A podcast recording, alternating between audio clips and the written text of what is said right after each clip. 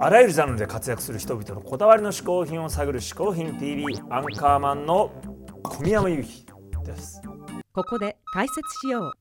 好品とは風味や味、摂取時の心身の高揚感など味覚や収穫を楽しむために飲食される食品、飲料や喫煙物のことである。この概念は日本で生まれたものであり、日本独自の表現である。しかしかしかしかしかいおかげさまで7月で番組開始からいよいよ5周年を迎える「嗜好品 TV」5周年に向けて全面リニューアルしましたねねえこの壁の色も変わりましたね。でしょ、あ今回で3代目の壁となりますはあ3代目かいいいじゃないちょっとこの感じ。いいよねまた雰囲気がガラッと変わってねガラッと変わったうんしかもですね、はい壁の色だけじゃないですよお番組の構成も変わりますおおいいね今までゲストの皆さんにはん3つ嗜好品を紹介してもらってたわけじゃないですか、はいそうですねうんなんと、それが今回からおは2つに減ります減るのえ減るのさらにこのご時世ですから、はい制作費も大幅にカットああスタッフも人員削減で大幅にリストラああ一人一人には馬車馬のように働いてもらいまあすのすみませんすみませはん、いはいはいリニューアルでなんかその、面白い企画とか、なんかいいことはないんですか、壁の色が変わりましただから壁の壁の色は変わったのはわかるんですけども、それ以外になんかこうもっとねパワーアップするのなんかないんですか、はい壁の色が変わりましたそんなおめでたい本日のゲストは女優そして世界不思議発見のミステリーハンターとしてもお茶の間でおなじみの宮地真理子さんですおー宮地さん僕ねい大ファンだったんですよ、なんかアンカーマンいつもは行かないゲストパートの撮影まで同行してらしいじゃないですか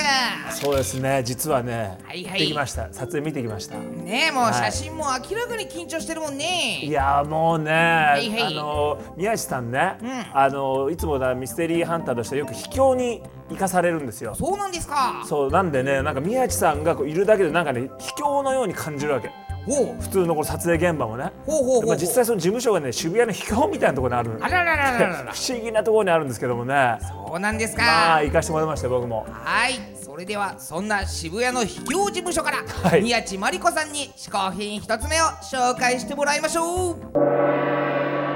嗜好品 TV をご覧の皆さんこんにちは、えー私宮地真理子と申します女優やレポーターなどをさせていただいておりますその私が今回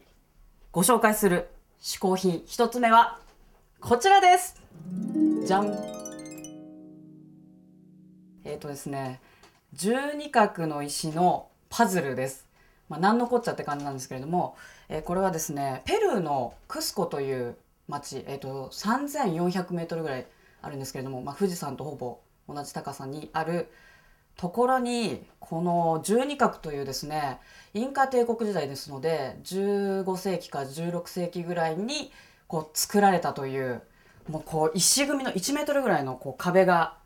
あるんですけれどもそれのパズルなんですねこれ。でですねこう一つずつなんとこう外れるんですけれども一回ちょっとねやってみたらですねもう戻すのに相当時間がかかりましてもうそれ以来二度とやらないっていうこのパズルなんですけれども。じゃあなぜパズル買っちゃったんだっていう話なんですけどね。これああ、やばいやばい、飛びました。 ちょっとこれ、もうね、一個入らないんですよ。本当の十二角のところもピタッとこう合わさってましてもうカミソリ1枚もこう隙間に入らないっていうぐらいこう精巧な作りなんですけれどもこれ一回外したらねもう隙間だらけになっちゃってもうまあなんでパズル買っちゃったんだろうと思ったんですけどねでもこれあの大抵置物しかなくてこういうパズルっていうのは売ってなかったのでこれはいいと思ったんですけれども、まあ、見た目通りこう真っ黒でまあ達成感も何もなく 本当これ何のためにパズルにしたんだと思うんですけどそれも含めとてもこう愛着が湧いておりまして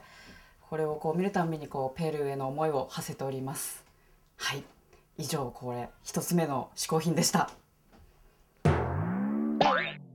宮地真理子さん1つ目の嗜好品は南米ペルーの十二角の石のパズルでしたあーやっぱり宮地さん海外からだったね、そうですねあーえペルーといえばですね、うん遺跡が有名ですが、はいはい7つの文化遺産2つの自然遺産、そして2つの複合遺産と合計11箇所の世界遺産があるんですよね。わあそれはちょっと行ってみたいねでしょ、ここでクエスチョンですうん、おなにクエスチョンペルーをですね日本語で漢字表記する場合はどう書くでしょうかああ日本語ではそうです漢字でねほらアメリカだとねい4文字あるでしょアメリカとかねアメリカ米国でしょまあ漢字もあるじゃないですか漢字で書く場合ね、はいはいはいはいはいペルーねペルーまあ当て字みたいなもんかなペってないからなペっていうえ字がへ探せばあるかもよペルーあれもう思いついたいやもうなんだろうないやわかんないですよでも多分ペルーだったはいはらいはいはいはいこうじゃないかなおできましたかはいおおまあへ減る減るだからねはいはい減はるいはでいルーはこうちょっと竜だったらこうなるほどねルーってついじゃんだからヘリューでペリューペルうーーんとかそれでは正解の発表の前に、はいえーどの夕日くん人形かけますがんえ夕日くん人形何そうですよ何おお何あえこ夕れ日くん人形ねこちら普通の夕日くん人形と顔も描いてない夕日くん人形全く似てないルー大芝夕日くん人形がありま すそれこれ以前使った、はいはいあのこけしのこれ使い回しじゃないですかだって予算カットですから番組で作った小物はどんどん使い回していきますよいやいやいやちょっとそうなのうんこれでこけんのそうですうよんとにかく自分の自信具合に合わせて夕日くん人形をかけてくださいいやいや自信具合ってこれどれどはいはれいが自信がある時に出せばいいのかちょっと全然わかんないんですけどおそうですか、あのね一番の自信を表す場合はですね、はいえその隅っこにある石井達也夕日くん人形をかけてうくわだまさあいこんなところにあったのまだ、はいはいはいこんなところ置くなよお前ケトゥ スイケトゥスイケケトゥスイじゃないんでトゥスイじゃあいいやわかったじゃあ石井達也さんの人形にしますこれおこれでいいですかえいじゃ一番自信があると、あもうこれでいいです一番自信ありますいいですペルーファイナルアンサーもうファイナルアンサーってもう番組も違うでしょいいよはい、はいじゃあもうファイナルアンサーはいそれでは正解は、うんこちらお